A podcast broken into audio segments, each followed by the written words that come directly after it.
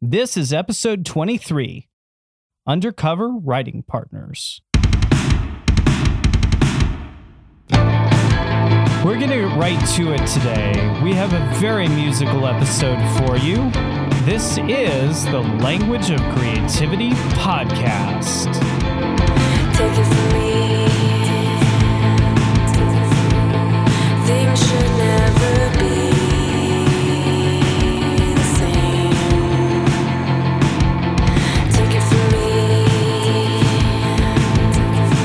You know your ignorance is killing me. Living a lie, eyes are so blind. Take it in stride, make it out alive. Can you believe all of the things we could be without this cage? Can you believe? So I am in the studio with Undercover Rubicon. They have just released a new EP called what is it called? retrospect. called Retrospect, and it's badass. Um, actually, you guys recorded part of it here. yeah. We recorded all of it here. Yeah. Mo- well, not all of it because um, time. Oh, we, we recorded true. that on my uh, Zoom recorder, my mobile recorder in uh, Mammoth on our actually our first vacation together. three years ago. Yeah. Yeah, it was super nice. We just kind of set up a mobile rig in our Airbnb. Um, and um, yeah, we actually we have a ton of songs on that recorder that we need to revisit and see if we can actually, you know, bring some of those to life. There's something about recording on a Zoom recorder instead of like a computer. I Yeah. was just gonna say that. The great thing about the recorder is that you don't have any other distractions. Yeah. It's just so basic. So y- it's really just the song. Back to the roots. Yeah, and it's like you don't obsess about things; you just get the vibe and, and go for it. Yeah, I think that's one of the problems with, you know, DAW recording these days is me personally, I, I get caught up in like, oh, what does this plugin sound like? What does that sound like? And, you know, it takes you back to just kind of like a cassette type deal back in the day. The And, Stone Age. yeah, the Stone Age, just the basics. Just some rocks and sticks. banging out claps on the log. Uh, you know, it was funny because that's why I put a console in my studio because for me, working on a physical something is it engages your brain in a different way. yeah, I personally love that console. Sounds amazing. It's an Orem Trident 24 channel and I don't know why, but I wired it to a patch bay. And if you wanted to, you could mix an entire project on it, which Yeah. I've done, but recall is terrible. Everybody wants to fix things in versions. So I just kind of now I mix in Pro Tools, but when you do drums, it's like, ah, Yeah, get the tape out, put the Sharpie on it. and- that's super cool. So you guys just released your new EP, and this is your first ever release as Undercover Rubicon. But also, is this your first time releasing a project like this?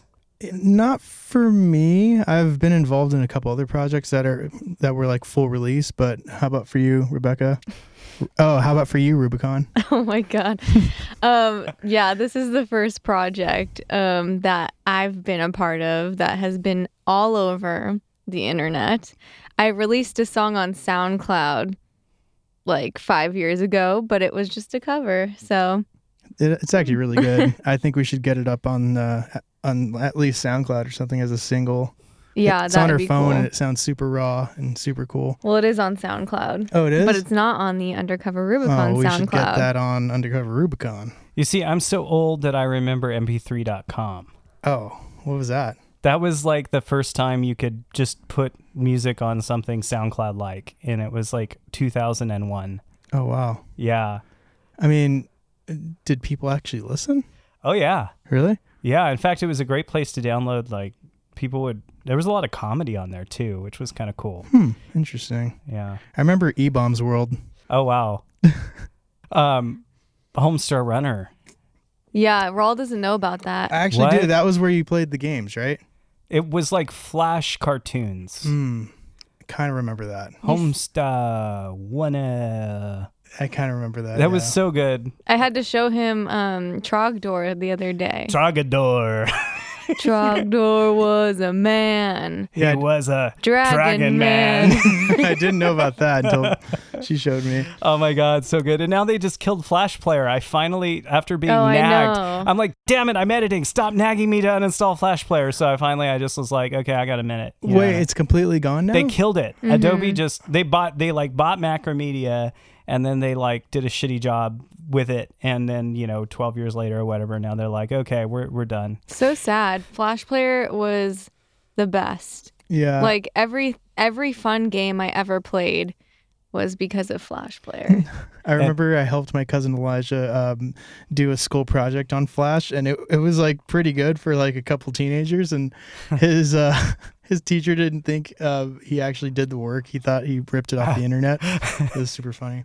Well, yeah, yeah. It's it's like I don't know why, but apparently it's like really insecure. Like I guess people can just read your hard drive if you have it. So oh, really? yeah, that's why they're like get it off your system because they just apparently was irreparably buggy. Oh, wow. Yeah. So, but but Hmm. Homestar Runner Yeah, I know. The good old days. now you can only They're watch gone. it time capsuled on YouTube. That's so sad. Can't you even- can't play any of the games. I know. I know. Remember, throw the baby. No. like they had this this thing that made fun it was called peasants quest and it made fun of king's quest which i used to play on dos on my old 286 and um but yeah like it was one of those text-based adventures where your character would walk around and then you'd have to type commands oh, that's pretty cool. yeah and so at one point in the game they're like you know you have to stand by a lake and say throw baby which which is bad you shouldn't do that You but should not throw babies. do not throw babies It's No. a terrible message, and that's why they deleted Flash Player. That's exactly. Mm-hmm. Talk about that, you know, things that are wrong in the world. I mean, It's it's probably Video games? and, they're and terrible. Adobe. Adobe is terrible. It's the best worst thing. Adobe is the devil. and music? It's bad. Oh man, I, do you remember Cool Edit Pro? Yeah. Of course. Okay, so I'm pretty sure the story with that was Cool Edit Pro sold the rights to Adobe, and then that turned into Adobe Audition. And I Cool- know that's what happened. okay, and Cool Edit Pro was free, and that's what I learned on. Mm-hmm. And then all of a sudden, it didn't work one day, and I was like, "What the heck?" And then it popped up, it was like, "Hey, Adobe Audition, you want to buy it?" And I was like, "No, I don't. Have I don't want to buy anything. I was like 12. Yeah. Adobe is just like, They take then they money went- wherever they can take they money went from. subscription and it's like, Yeah. okay, I've already paid $500 for Photoshop. Yep. Why do I need to pay for it every year yeah, for the rest of my life? like we have to pay for Adobe Premiere now, and it sucks. It's like monthly. It's a, it's terrible that Pro- Premiere is so amazing. Mm. Yeah. I get pissed off by that. Hey, I do by the too. way, great job editing your video for Living a Lie. Oh, that was Thank you. all- Rubicon. That was all, Rubicon. yep. Man, like it, it, it looks like it should go on Vivo or something like that. That would be Yeah. awesome. She did a Yeah. really that good was job. I've edited before, but that was the first time I have edited a full music video and it took me about 2 months because I had to take creative breaks in between because I was just losing sight of the vision. yeah. So, and we didn't have many clips to work with because you know, Yeah, we had to we had to um, download like a bunch of um, like what do you call them Mil- Overlay. overlays and to that hel- keep things interesting. yeah that helped a lot. Yeah. I mean, it's amazing. And how the hell did you get a hold of Flames? Flames. Oh, um, funny story about the flames. Uh, we were helping out with a uh, another music video. Not sure if I can mention the artist's name. I'm sure you can. Yeah, it was It's out. It was an Oliver Tree music video we worked on, and um, it was actually that was the test run for the Flames for the actual video, and we just stole some shots, Well, we didn't steal 'em. Well, we didn't they steal were doing shots, test but- shots. and yeah, 'Cause we had to Daniel brought see- out his uh, warp cam and got a couple shots with the, the Flames. That's amazing. Yeah, Well, it Yeah. looks incredible. And uh, it's very, the production value is amazing. thank you. Thank you. Yeah, it worked out perfectly because it was here at the studio. They had the set walls up for the Oliver Tree video, and we were able to use the set for the entirety of our music video, besides the Mm-hmm. downtown LA scenes. And um, yeah, the day before Oliver Tree came in, we did the test shots to see how the fire looked on the warp cam. And yeah, we were able to use those. Yep, and the rest we just kind of Becca and I just just uh one on one during quarantine just, you know, got some cool shots with some basic lights and it wasn't anything crazy. We just had fun with it. Yeah, speaking of quarantine, I'm actually in the other room. Yeah. Yeah, you guys did a little traveling, and so I, yeah, Yeah, it was Yeah. kind of funny. Our travel story. I did not want to go. We went to Vegas and we were going to go for a little family trip with Rawls' family. And I just felt very unsure about traveling with the numbers going up. So we went and it actually turned out to be really cool because we forgot it was, we were going to be gone during our release day. So, what? So Yeah. it turned into like a, a release party in Vegas that we were like in the hotel like woo. Oh, so release. Rawl somehow remembered that our release was gonna drop. yeah, it was at like we 9 almost PM. forgot about well, our own we almost release. forgot because it was supposed to be the 31st, and I thought we were gonna have to release it in the car. Like you know, I Well- was gonna do all the promotional stuff, but since it released at 9 p.m. because of you know, Well, we thought it was going to be the. It was supposed to be the thirtieth, but it goes live uh, at nine p.m. the night before because it's Eastern time. Right. So we just said screw it and started promoting the night before on the 29th, and it worked out perfectly. Yeah, you guys did pretty well at the It- outset. Yeah. yeah, it was funny. His sister, when he mentioned that it was gonna release that night, she was like, "Oh my gosh, release party!" And, And, we're then like, we oh yeah, it is. we made a big deal out of it and pretended like we were having this big old release party. it was funny. And That's perfect. we got Yeah. a lot of people to repost What's too. funny is I feel like that energy set the vibe for like everyone else to jump on board on social media. Well, you guys killed it. I mean, you had the Thank whole, yeah, everybody wearing the green wig. yeah. yeah, that it's funny. worked out. His, his sister thought of that too. I, I said, Oh my gosh, I should have brought my wig. And she's like, Oh, well, Snapchat and Instagram have those hair color changer things. She's like, Look up green hair. So I did. And I was like, Oh my gosh, I should have everyone wear their undercover Rubicon hair. Okay, so Yeah. those weren't real wigs? No, No. that was a filter. Okay, so I totally thought that you guys went on Amazon and sent wigs to everybody. ahead I of mean, time. I'm- that I mean, would have been we brilliant. did. That's exactly what we did. That would have been so we old spent school. four hundred dollars on wigs. well, actually, the Amazon wigs are pretty cheap. they're, they're like plastic hair. Yeah. Yeah. they look good on film though. They really do. Yeah. So, um, my hair, I would have to admit right now that my hair is not real.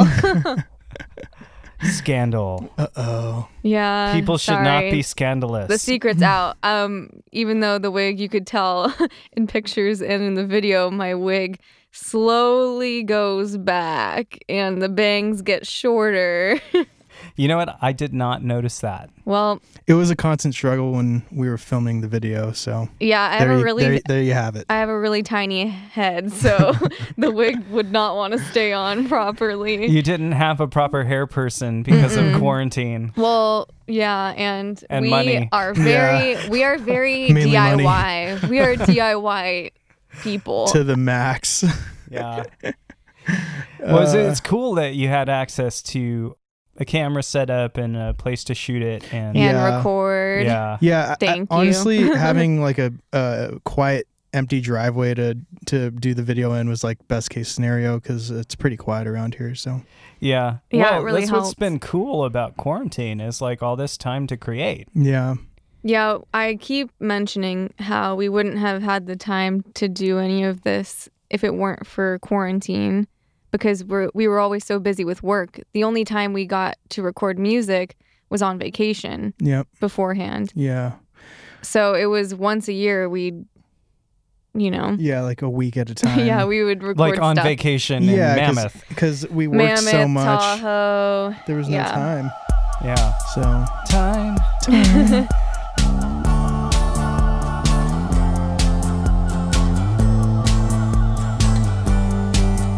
It's so hard, can't explain it. So confused and complacent. I don't know where all this time has gone. Can't remember what has happened.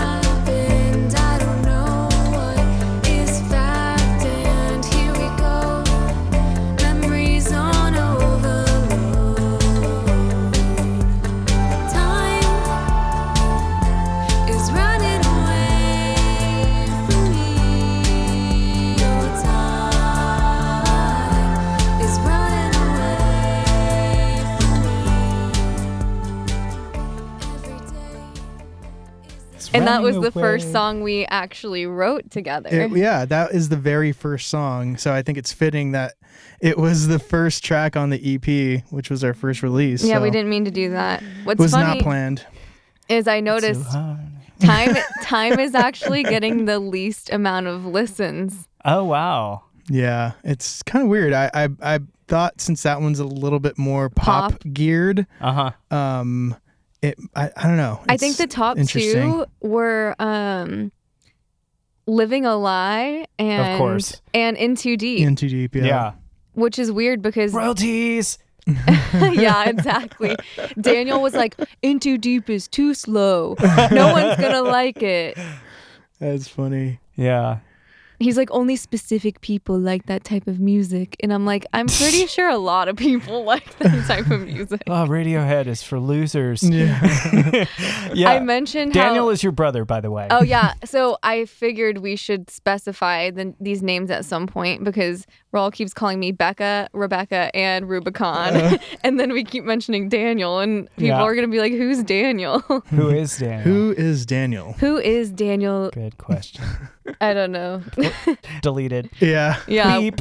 you're gonna have a lot of editing to do if you end up posting this. Well, you know, I mean, if you don't mind going by Rebecca and talking about Daniel, then I won't do any editing, or I'll just comically beep out certain names. yeah, Yeah, we'll just make it like Daniel will be like, "Brr," and then like you know Becca will be beep, and then or you can do a cheesy like overlay like Rubicon. I mean full full disclosure, I am your brother too. Yeah, Yeah. I guess we are gonna talk about that. I thought we weren't gonna. I talk guess we're not. I am your brother. Yeah, this whole situation is a little bit confusing for people who don't know what's going on. yeah. Well, but so talk about quarantine and like you quit your job and it's been amazing, right? yeah, so I was actually, I guess, laid off because of quarantine. And I think it was in May, around the time we were doing the videos with Oliver. And then we were doing our videos. Around that time, my boss asked me to come back to work. And I just kept saying no. and eventually he was like, okay, well, we already offered you to go back to work. So, like, we're going to have to, you know, like, let you off completely. And I was like, yeah, okay, that's fine. I'm doing my own stuff. A couple months later, he asked me to go back again after they said it was permanent. And Wow. I just decided that this is the perfect time to stop doing the things that I don't want to do. hmm Amazing. Yeah, Even though it's not stable, it's just, it makes me a lot happier to be able to have the free time to work on music or work on videos or, you know, do creative things. Do you think you would have been able to get the album released last year by No. the end of the No. year No. if you had Defin- been at your job? definitely not. Yeah. That's amazing. I mean, lucky to be able to do that, obviously, because um, Mhm. yeah. Most people don't have that opportunity. Yeah, and it's funny, like we kind of had opposite schedules back then. Like she was working super early mornings and then off in the middle of the day because it was like restaurant schedule, and I was working um, live music production, so that's all over the place. That's like you know, m- you know, you're up in the morning and you're back super late at night. So it was just we had literally no time at all to work on creative stuff. So it's the best case scenario with all that extra time. Yeah. Yeah. What do you do when you're locked up for four or five months? Like, just watch TV or, you Mm-hmm. know? Yeah. I mean, it's sooner or later the office ends. Uh, yeah, Yeah. and now it's not on Netflix, so we can't even watch it. Damn. Yeah. Yep. My life. Well, I've watched The Office probably tw- uh, 13 times now, all Holy the way through. shit. All the way through, start to finish, 13 times. And now it's not What's on. wrong with you? I was on my second time around, but yeah, that's pretty It's crazy. not on Netflix anymore, but I have to buy all the DVD sets and figure out how to watch stuff on DVD now because, you Uh-huh. know, everything's streaming. I have to get like a DVD player. I want The Office on VHS. I want it on I tape. wonder if that exists. audio. no, because The Office is too new. Yeah, it's true. I Unless someone oh, bootlegged it. Here's what we should do: we should bootleg it. Yeah. You have the VHS recorder. Let's do that. Let's do it. Okay. Okay, we're we're not going to talk about doing that cuz that's illegal. Wait. Hold on. Where are we going to get the tapes? the tapes. Um, Should we record record over old tapes?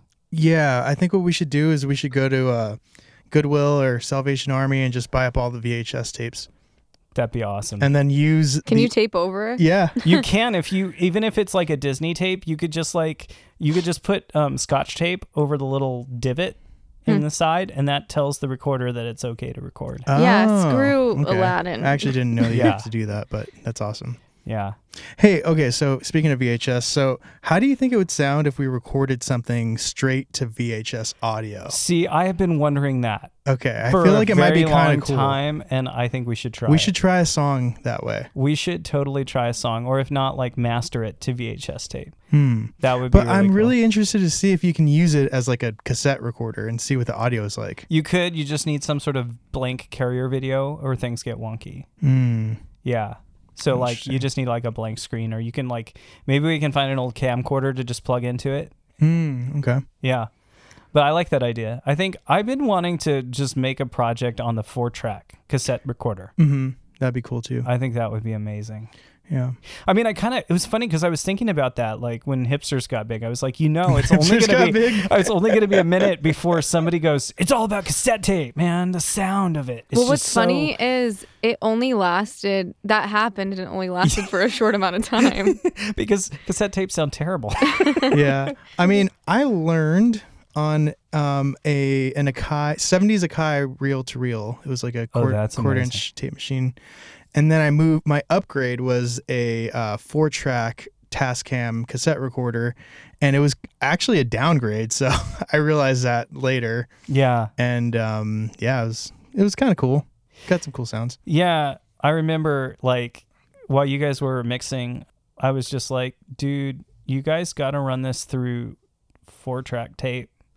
Yeah, we almost tried it, but we just we were like running out of time and Wait, didn't we do it? Well, you know what we ended No. up doing is I bought I bought that um Oh, you bought, bought that cassette. plug-in. Yeah. There's a plugin called Cassette by Waves Factory. Yeah. And it's amazing. Did we And- end up keeping that? We used it on a few things. Like we used it on the drums for uh, Living a Lie. Living a Lie, and then I think I might have used it on the drums for um, Addicted. I don't know if I ended up using it on anything else because it was a little extreme, a little more extreme than I thought it was going to be. Well, you have to, yeah, you have to be deliberate about it. Otherwise, it can be a little nuts. But you know, it was cool. Was um, wh- how did you get that drum sound for "Living a Lie"? um, that was actually Native Instruments. Um, Oh, really? Yeah, I wouldn't have known that. I built the kit, um, and uh, I don't know what version you have, but uh, you can like move the room mics and like you can get pretty nitty gritty with it. Wow. And so yeah, we were referencing um, some post punk stuff. I don't remember what exactly it was, but we were just going around listening to some old stuff that we liked from the '80s and kind of just made it our own. So we, that kick and that snare is actually, I think it, they're samples, but they're like tune. I like really um, went in and made them our own as far as tuning and miking and stuff like that. Well, the drums that you played on Justin Miyamoto's project, The Oceanographers, Oh yeah, Mm-hmm. uh, for After Quarantine, I mean, just the drum sounds you got out of that, like midline 2000s Pearl kit, were yeah. insanely good. Thank you. Yeah, uh, that's kind of my thing. Like, I don't know. I'm really good. I've gotten really good at getting drum sounds, like uh, acoustic drum sounds, and um, yeah, I just I have fun with it, and it's it's like that's like definitely one of my strong points is drums and tuning and getting good drum sounds Mm-hmm. Well, in you're, the studio. you're a drummer, you're a guitarist, and you sing yeah, as well. Ish. He does it all. No, he can actually sing. He just pretends he can't sing for some reason. because it's better when I- the singer can't pretends they can't sing because you know all the best singers only kind of can sing Well, the thing is with me is I'm not great at any of the instruments. I'm okay at like That's a lie. you know. I- He's living a lie. He's living a lie. my, uh, my palms are sweating.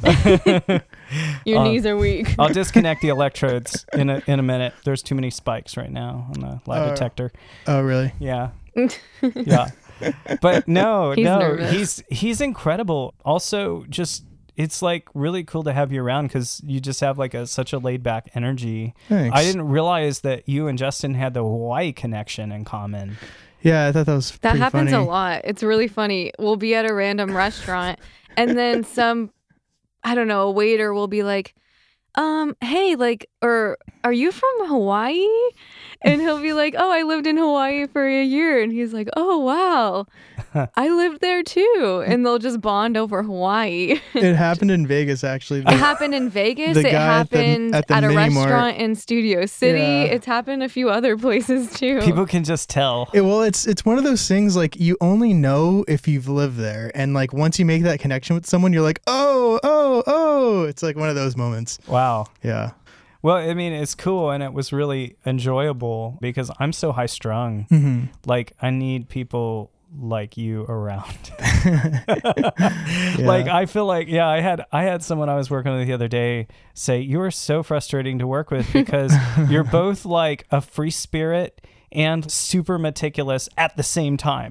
How does that exist together in the same person? And I'm like, uh, Yeah, I mean, what I've learned with working with you over um, the past almost year is uh, you just need some grounding every once in a while. Every once in a while, you just got to say, Steve, you need to eat, chill the fuck out, go outside, take your shoes off. I don't, He think, needs I, some don't think I, milk. I don't think I've ever said that. Yeah, but um, Yeah. but basically that's what I'm saying. yeah, exactly. But you say it in such a way, you're like, oh, hey, yeah, what about breakfast burritos? I'm like, yeah. Yeah. You know what? Oh, Breakfast burritos always help. They do. They're the best food.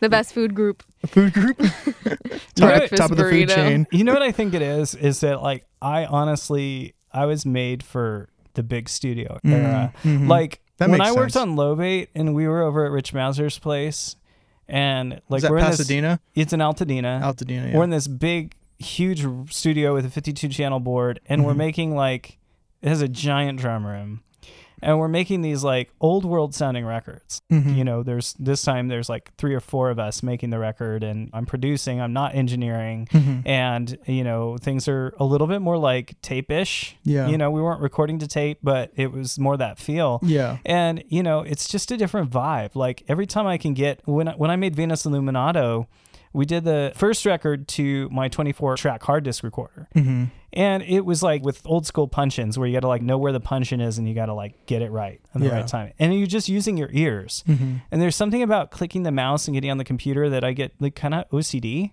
yeah. And it's unfortunate. And I think it's not just me. I think a lot of people fall prey to that because you're looking at all these waveforms and you're getting into the, the like super microscopic level. And I think you have to force yourself to shut your eyes and just listen. Yeah, it kind of loops back to the what we were talking about earlier with like the Zoom recorder or cassette recorder.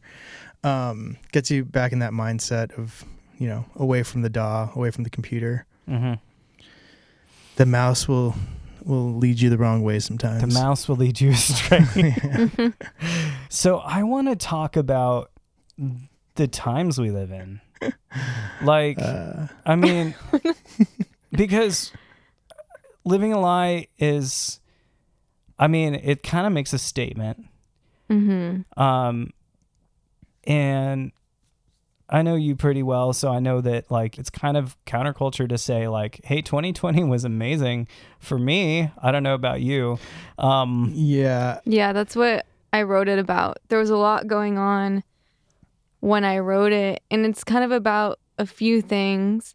But what's funny about it is I don't think people really get that it's political.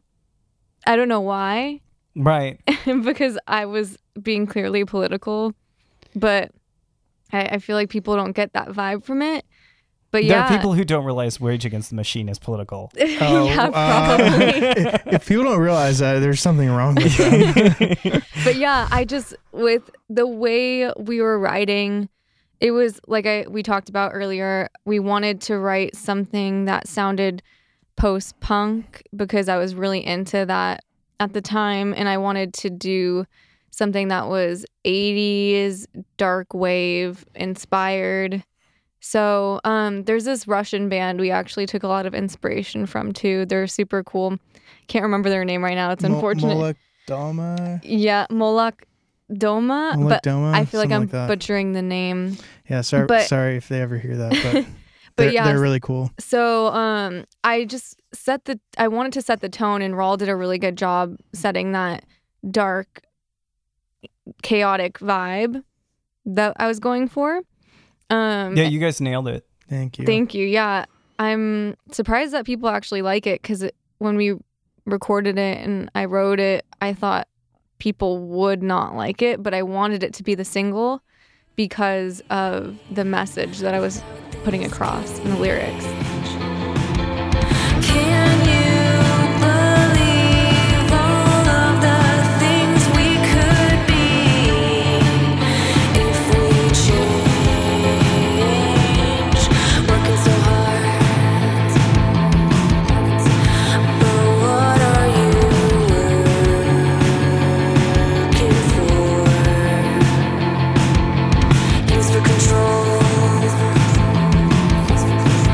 Their constructs are meant to keep us low. Can you believe all of the things we could be without this cage? Can you believe all of the things we could be if we change? As far as the lyrics and stuff go, like I don't really hear lyrics in songs. I just listen to the music. Um, so that was all Becca. That or that was all Rubicon. Yeah, well, that's what I do in our little duo here. So he writes everything else, like the guitar parts. He does everything. He records it, he mixes it, um, all that stuff. And then I listen to riffs he puts together and like songs he puts together. And then I write the melody and the lyrics. I just, if I don't like something at the moment, we'll revisit it if I'm not drawing any inspiration from it.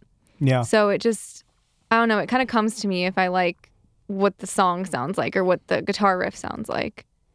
Yeah, and I just if somebody gives me like an idea, I'm really good at running with that. So that's Mhm. kind of Mm. my strong point when it comes Yeah. to writing. I think it helps. I think we're a really good duo because I see things and I hear things and I hear the vision that I want to portray and I I don't know, I always know what I'm going for. So like in that song, like I said, I wanted to go for something more chaotic and then also I wanted to draw from like post-punk and 80s dark wave influences. Mhm. Mm-hmm. So he was able to translate that after, you know, deep diving, watching some little documentaries about post punk. And Okay, that's cool. yeah, Yeah. so I got really into that. And I was like, just watch this documentary. And, and it was so cool to see how genres intertwine and how complicated music is. Music history. Yeah. Yeah. Yeah. So that really helped us with the vibe, like I talked about. And, you know, he did a good job putting it together. I mean, it always for me it always starts with the bass and drums. I think it's like that for a lot of people, but for me personally, like bass and drums, like that's where it always starts. And for Living a Lie, we were like we watched that documentary, and then um, I started working on the drum sound. And the first night of recording that song, we got the drums and the bass tone that night, and it just like that was kind of like you know where the song started, and that set the vibe of, of the song. and Yeah. it really worked out. and then I thought about everything going on in the world, and I I kind of just sit there, and I just sing random phrases to myself until I get a complete thought. Mm. So I'll sing it under my breath, kind of while he's you know playing something or doing something else, and then I'll form a complete thought and then run with that thought. Yeah, I wonder how it would be if we did a more traditional style of writing. Like, so, like, right now, I'll write like a riff and then she'll write around the riff. I, I wonder how it would be if, like, you came up with a chord pattern and melody and That's what I tried used to that. do. What's Yeah. funny is um this will bring back into deep. I is was just that- gonna mention that. Yeah. So Yeah. I wrote the chords for Into Deep on my guitar when I was a teenager, and I wrote the the basic lyrics. I, I forget. I think it was I hope you know. I don't. It was really slow actually. It was yeah. I hope you know. I think it was originally like 90, Oh, don't 90 have BPM. Yeah. away with words. Yeah. Hope you know I don't have a way with words because you mean more to me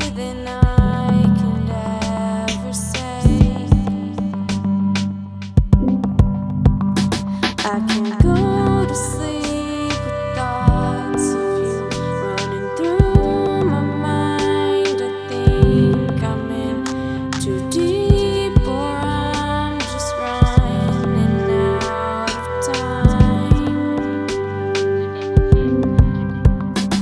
of time. So we oh, after I wrote that um little I don't know, what would you call that? Little intro for the song. I came to the studio, me and Steve were just hanging out and I was going through my little song bank of my voice recordings and we decided to visit that song and we wrote a little demo. Steve I laid down some electric piano. Mm-hmm. We Yeah. actually ended up keeping that for the intro. Oh, really? Yeah. Oh, nice. And some some parts throughout the song. So yeah, at the time I really liked Bon Iver. I was probably like 16 or 17. I think I was 17. And so I told Steve, hey, like, listen to these couple songs by Bon Iver. And then he played the keyboard and w- I just went and recorded the vocals. And it was just like kind of all over the place at first. I don't think we ever finished writing We the didn't. song. We I think it was just kind of a sketch that we put down, but it Mhm. sounded so cool you just wanted to listen to it on repeat. Exactly. It's funny because from the ages of 17 when we did the demo, 17 to 24 or 23, I can't remember. I think you were still 23 at the time. but 17 to 23, I would randomly think about the song, the demo that we did, Hmm. Mm. and I would go to Dropbox and I would be in the car and I would just randomly pull it up and listen to it and just think, "Wow, this is so good. We have to finish this someday." Yeah. The original BPM was like super slow. Honestly, I still really like it. I want to release a version where it's that slow. That would be amazing. I That'd mean, be now that cool. you finish writing the song, it wouldn't be that hard to do. Oh, it'd you be could just easy. reimagine whatever's new, and then Mm-hmm. it would be. Yeah, I like that version too, and I like the new version a lot too. yeah, Thanks. it's way different from what we it's are- completely different. yeah, Yeah. from what we originally did, but for some reason it feels similar. Like it feels the same, but it's not.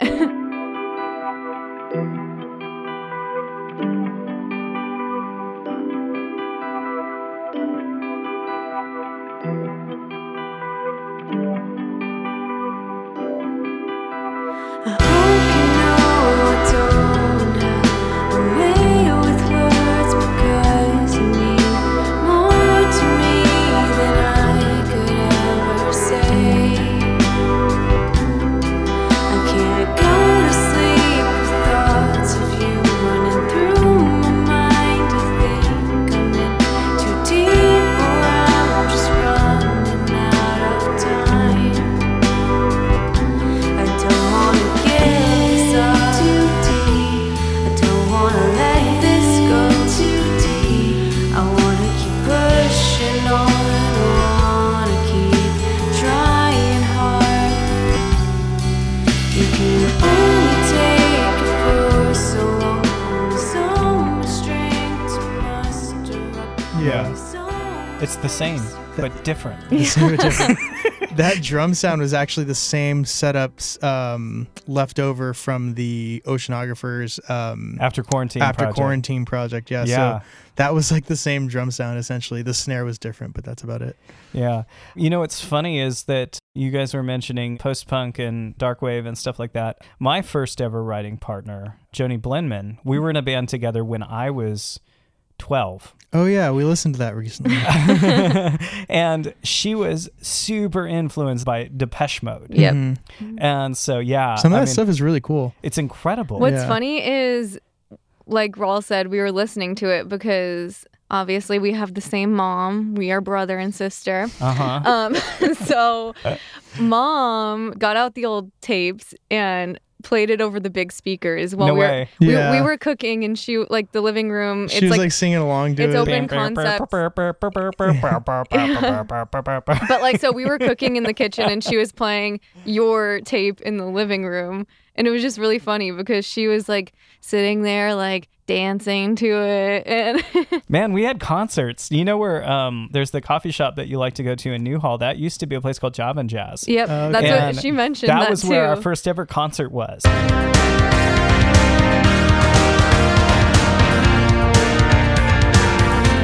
where the like Were you tables- nervous? Um, I feel like I, at that age, like every time I would do a singing recital, I was so nervous. But you were in like a full on band. yeah, I mean, I don't know. It was surreal. I don't. Of course, I was nervous, but I don't remember being nervous. It Ha- was just like How did you get exciting. like what was your rig back then?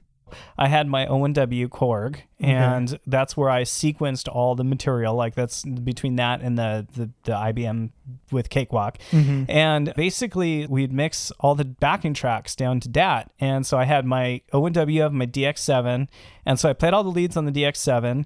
I pretended to play the O and W Oh, because you had it all playing on the dot. because I or had it on the, uh, DAT. DAT, Yeah, I mean. and then we'd play the tracks. And and the the real truth was our drummer Michael Mm-hmm. Gabrandt was younger than all of us. So Joni was like I don't know 15, 16. I was 13, and Michael was nine. oh wow, And Michael was phenomenal. that's crazy. so he played live drums to our track with no click track oh wow, and just nailed it. And Yeah. so it was like Joni singing, me playing the leads on the keyboard and hitting play on the DAT and singing harmonies. Mm-hmm. interesting. And uh, yeah, and I mean, we played. I don't know. We only played like four or five gigs, um, at you know local churches, and there was one festival in the park in Valencia Yeah, that we did, which was super cool. I remember us like getting in a huge creative argument before that Uh-oh. started. that's always fun. yeah, so it didn't last.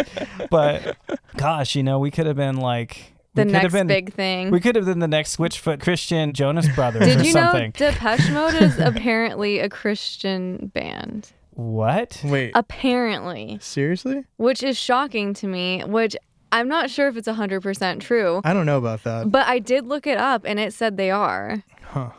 What? Yeah, it doesn't make any sense to me, but you guys could have been the next Depeche Mode. You know, we were more like electro pop. Like there we was were a couple more, songs that sounded just like Depeche Mode. And were you singing? Uh, n- I did not. S- it was Joni singing leads. One of the guys who sang, it wasn't Joni, it was a guy. And one of the guys who sang sounded just like the singer of Depeche Mode. Oh, that might have been okay. Maybe that was the first ever project we did together. There was this other guy named Eric Yeah. who sang on this song called "Forever," Okay. and I so I don't know which tape she played. She played a couple different ones. Yeah, so that one. I mean, that guy definitely sounded like He sounded really David good. Gahan. Then it is forever and ever. Well, it's David Gahan, and that's the lead singer. And then the real guy behind Depeche Mode is the guitarist. I mean, he writes everything, and he sings on one of Joni's favorite songs, this song where he sings lead on it. And so he's got kind of a higher voice than David. You were right.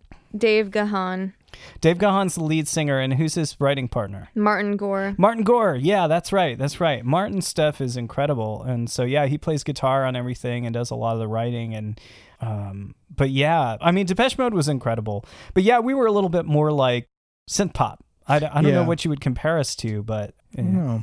Oh, wow. I had no idea this happened. What? Gahan overdosed um in 96. right. No way. Well, he's still alive. Oh.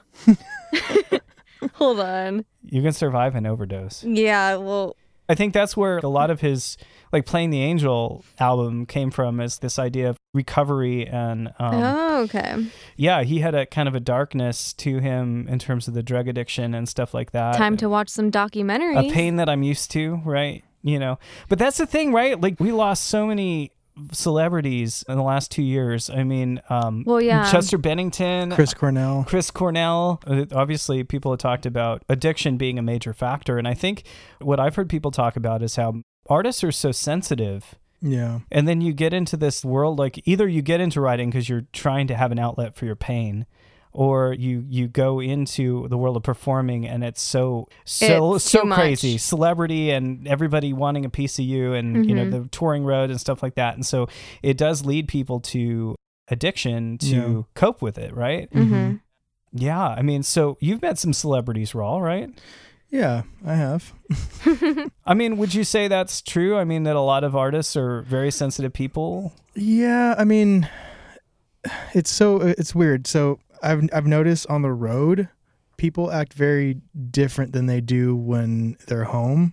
Um, like on the road people tend to be like more so loners when they're not really when they're sad or are feeling you know down Mhm. missing their families or loved ones or whatever i noticed a lot of the bigger artists they kind of just they're not really friends backstage until they're you know they have to play all together at the end of the night but yeah i noticed a lot of them are kind of loners they just do their own thing until it's Mm. time to play Yeah, I wonder if you can really know who your friends are if you're in that kind of celebrity. Yeah, I don't know. It seems like very hit or miss. Like I've worked with a couple artists that are like they're more so friends, I guess, and other artists that just don't even talk at all until it's time to play or sound check or whatever. And I feel like when you're at a certain level, you can only be friends with other people who are on the le- same On the level, as you. level.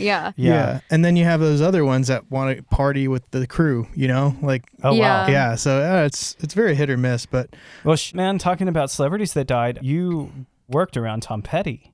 I did, yeah. In his later years, um, yeah, I was working for a backline company in the valley, and uh, I can't say too much, but it was a job that I did. We transferred gear for them and stuff like that.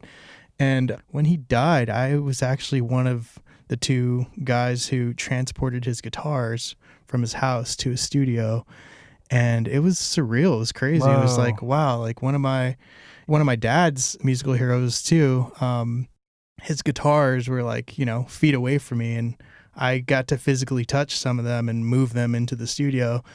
I don't know. Stuff like that is kind of crazy because I don't really get to talk about those things. I think the world grieved when Tom died Yeah. because I don't know something about Tom. Um, it's funny because I'm a couple degrees from Tom, maybe three degrees or something like that. Because first of all, I had a college friend whose dad was actually named in one of Tom's songs. Oh wow. So that was cool. So she'd tell me stories of like, oh yeah, they're talking about Bell Canyon and you know, Mhm. and also a drummer in one of the bands that I was in actually drum teched for his drummer. Frony. Yeah. Yes, yes. So I might have him on the show at some point. Actually, that That'd would be be, cool. really cool. Mhm. Um, but yeah, I mean, we were all rocked when Tom died. That was rough. Yeah. But you know, I almost think it felt like to me like just the pain of th- what's going on in the world. It's just started weighing on people. You know, Well, yeah. Especially right now. I think a lot of people kind of like took their exit before, you know, the, the world went to hell Yeah. in a Yeah. handbasket. Like, oh, I'm out. See ya. Yep. Um, but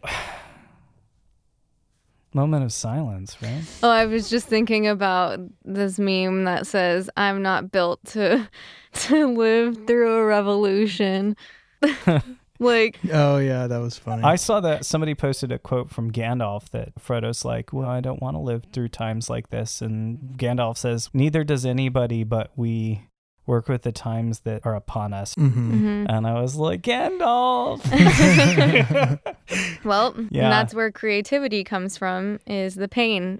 Like you said, each artist has their outlet, you Mhm. know, and some people get into writing because it helps with it's like a coping mechanism for things going on in the world or things going on in their personal life. mm-hmm. and then others i don't know but it's pretty crazy because it could be such a tool to get to a good place you know Yeah. it's so healing music is so healing but then once you reach a certain point it can be very difficult to stay afloat Yeah, well, kind of back on what we were talking about a few minutes ago with artists on tour. Um, I notice certain artists like they just when they're not happy to be on the road and they're kind of numb to the fact that their job is to play music professionally and get paid pretty well doing that. When they're in it in the trenches, I think sometimes they forget that other people would want to be in their shoes or you know would love to be at the level that they're at um, it's funny because as much as they might forget, like they're still people and they're still feeling real things out there, like anybody else would in any other job or whatever. So anyway, I don't really know where I was going with that, but Well, but I mean, is it that you forget, or is it that it demands so much of you yeah, that that you realize it wasn't everything you dreamed of? Yeah, you don't know what you're signing up for. yeah, Mm, Yeah, I mean, sort of that deal with the devil kind of analogy. Mm-hmm. Yeah, Mm-hmm. well, no one really realizes where things might get them. So Yeah. you're doing something for you. A lot of musicians do something for themselves and they don't expect to take off.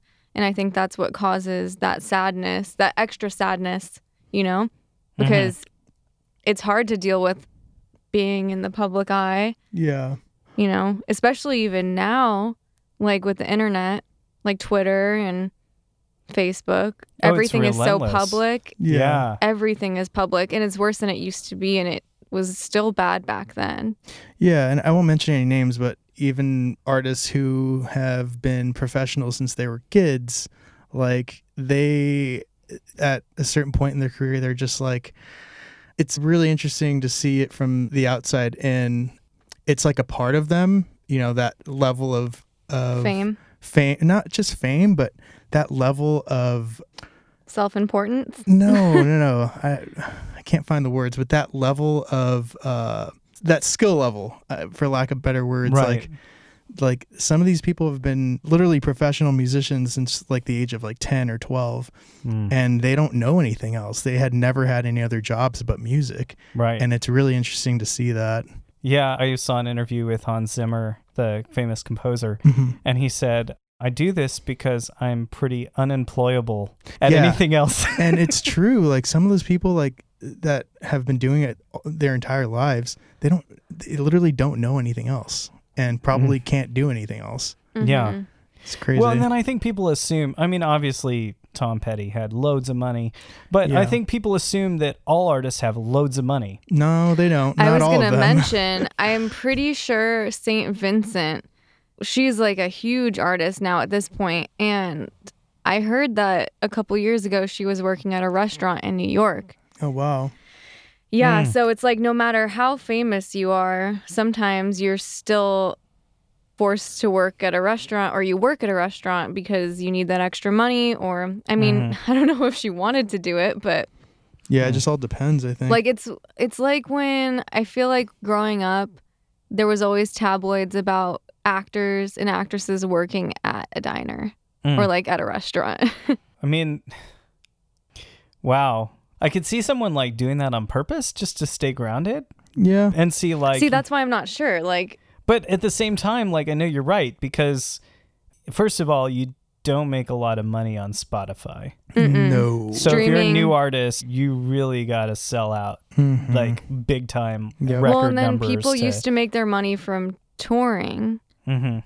and now you can't tour as far But as we know. even even the artists from back in the day, the record labels would take a large portion of their money. their money because they give them these advances that they had to pay back out of a fraction of the sales. Mm. Yep. And so it took forever to, you really had to establish yourself to be ahead. Mm. Mm-hmm. Yeah. Um, Yeah. Or, you know, I mean, a lot of them would spend the money right off the top. Like if you spend all your money in the first two months of, it's got to last you two years. Yep. yeah. The recoup is always the hard part. I think for a lot of people. Yeah, but things are changing. I mean, it's a DIY world now. As you guys talked about being DIY, let's talk about what it's like to have to write your own press releases and Yeah. um, like plan your own album release and be all things to all people. well, we technically own a record label now, so that's pretty exciting. That's pretty sweet. we've learned a ton. This release alone, we've learned a lot on the back end side of things. Yeah, And, we um, understand why there's a full team of people Yeah, like we- working on promotional stuff. We, and- we didn't know what an EPK was uh, until a week ago. Electronic press kit. Yeah. yeah, so that was a headache for me because that that responsibility kind of falls on me because I'm more of like I don't know how to put it. I'm more business minded. Would that be it or Uh, yeah, I mean we both are, but um, I don't think we do well with stuff like that. yeah so somehow i i'm slightly better at those things and even though i don't want to do it One of us has to do You're it. definitely better at that stuff. Well, I think it's because you're related to mom and dad. yeah, and like then, mom and dad weren't really good at it either, but they had to learn, and so they passed Yeah. a bit of that on to us. Mm. yeah, sense. and I I don't know. I've tried opening my own business before, and I'm very business oriented, but I also hate it at the same time. Once Mm-hmm. I get into it, I'm like, why did I start this? You know, Mm. why? because it's so much work. I like the beginning part of starting businesses or starting projects because it's so much fun and it's so creative. But then once you get into the l- legality of everything and like ah, the boring paragraphs you have to write about yourself, Yeah. it's just Writing about yourself is like the it's worst weird, thing ever. especially when you're just starting out and you have to write You have to pretend you're already someone. Yeah, you have to Yep. pitch to people. You have to pitch yourself to people, which is Right. hard because you don't want to be over the top and you don't want to be underselling yourself. Yeah. So that was really difficult. That took me a few days. And then it took a few days to figure out what platform we were going to have the electronic press kit on because websites cost money and they're going to Mm. keep costing you money. That's the worst part. Yeah. Yeah. So there's all these little money traps you fall into Yep. when you're creating music, which is the last thing an artist needs, especially when you don't have a job because of Oh, Uh, right. quarantine. When it's just a project, right? You're not sure if you're gonna, you know, keep doing it as this, or if Yeah. you're gonna like split and form another one, or if you're gonna like make two or three. Yeah. I mean, for this, for me, I, ever since I was a kid, I wanted to do something in music. And I feel like this is the, my perfect opportunity to create a persona or like a group and run with it. I feel like now's the time I want to just go all out. So it's serious for me and I want to do a good job because I don't want it to just sit there and not gain any traction. So that's Mm. when you need to spend a little bit of money Yeah. on what you're doing and you need to treat it like a job, Yep. Right. which is unfortunate. Yeah. Well, and that's the thing too. Like starting a business, it's like, okay, well, if I'm not starting a business, then I'd have to get a job. Yeah, so this is technically starting a business, Yeah. Right. which is Which a lot of musicians would be like, "Pfft, I'm out. Yeah. exactly, and that's why a lot of people don't do anything with their albums or they don't do anything with the songs they write because no joke. you write it and you're like, "Oh, this is awesome." And Then it's like, now what? yeah, exactly. Hey, let's make a Facebook post saying, Yeah. hey, check out our SoundCloud. then that's nobody it. cares. Yeah. yeah. so that's the actually the scariest part is when we were talking about releasing this i was i kept asking myself oh my gosh like what if no one listens to it what if no one cares Yeah. and like when you put that much work into something i know it's for yourself but it's also you know you Yeah. want people to hear what you're saying Yes. so it's really defeating if no one listens to it that's why i was so thankful that our release day went so well hmm I'm numb now. oh, yeah. I'm super numb. I'm just like, oh, I've, I've been a part of so many Yeah. projects, and well like uh, when you've been in bands you just release stuff, and you're like, you forget about it, But and you're that's- like, eh, whatever. that's bands for most people though you Yeah. know like you put all that work into it and if you're a band guy i feel like A you're band so- guy. yeah exactly if you're a band guy i feel like you're so used to just making music and putting it out there and being like okay so Yeah. yeah, now i'll like go play guitar for this other person Yeah. Yeah. like I- that's a I'm band a guy spaz. thing. Me personally, I'm such a spaz too. Like, my friends are like, "Oh, you want to do this project? You want to do that project? You want to help record this? You want to help mix that?" I'm like, "Yeah, I say yes to Exactly. everything." Yeah. band guy And then I find myself like, you know, you know, just mixed up in things, and I just forget about stuff, and I Yeah. don't know. You don't look back, and I didn't create rubicon for no reason yeah, I You Which mean, know? means you did create her for a reason. Yeah, and this project and also the the band I'm in, Mason Gold. Th- these two projects have really grounded me as a musician and Oh, that's cool. helped me focus on just a few things at a time and actually finish stuff. So Huh. it's been really good for me personally. Like I've I've grown a lot as a musician Yeah. and um and learned a lot on the pro- professional side of things too. So it's been really good. Well, you know, it's funny. You guys both talk about wanting to start things and then, like, oh, the drudgery of like getting through the middle of it. Like, I have Yeah. that same problem. It's hard. And we're E like, we all took the Myers Briggs and we're all ENFP, all three of us. oh really? yeah remember I I yeah, I guess. Yeah. He he is not really into that kind of thing, but me and Steve, we love that kind of stuff. I just Like, was like so blown away because I'm like, no, you're not. You're INFP. And I you're just like, don't no, really- I'm not, Steve. I took the test again. I'm E ENFP. I... I- am like, that makes I sense. took it twice, and I had to literally show you my results twice for you to believe me. yeah, I, mean, I see don't, it now. I don't know what it means. Yeah, Well, that's true. Most people don't. Steve can explain it pretty well. Um, My podcast listeners like, don't please. No, we're done. No. it means that we love to start new things that are exciting and fun, and we really struggle to finish anything. I love doing that. it's a gift and a curse. It's uh, it's ma- mostly a curse. I think Michael Scott is an E ENFP. because I can start stuff all day and never finish it. That's like story of my life. You can find Undercover Rubicon on Spotify, Apple Music, YouTube, Instagram, and Facebook. Please follow the Language of Creativity podcast on your podcast app and leave a review. This is the Language of Creativity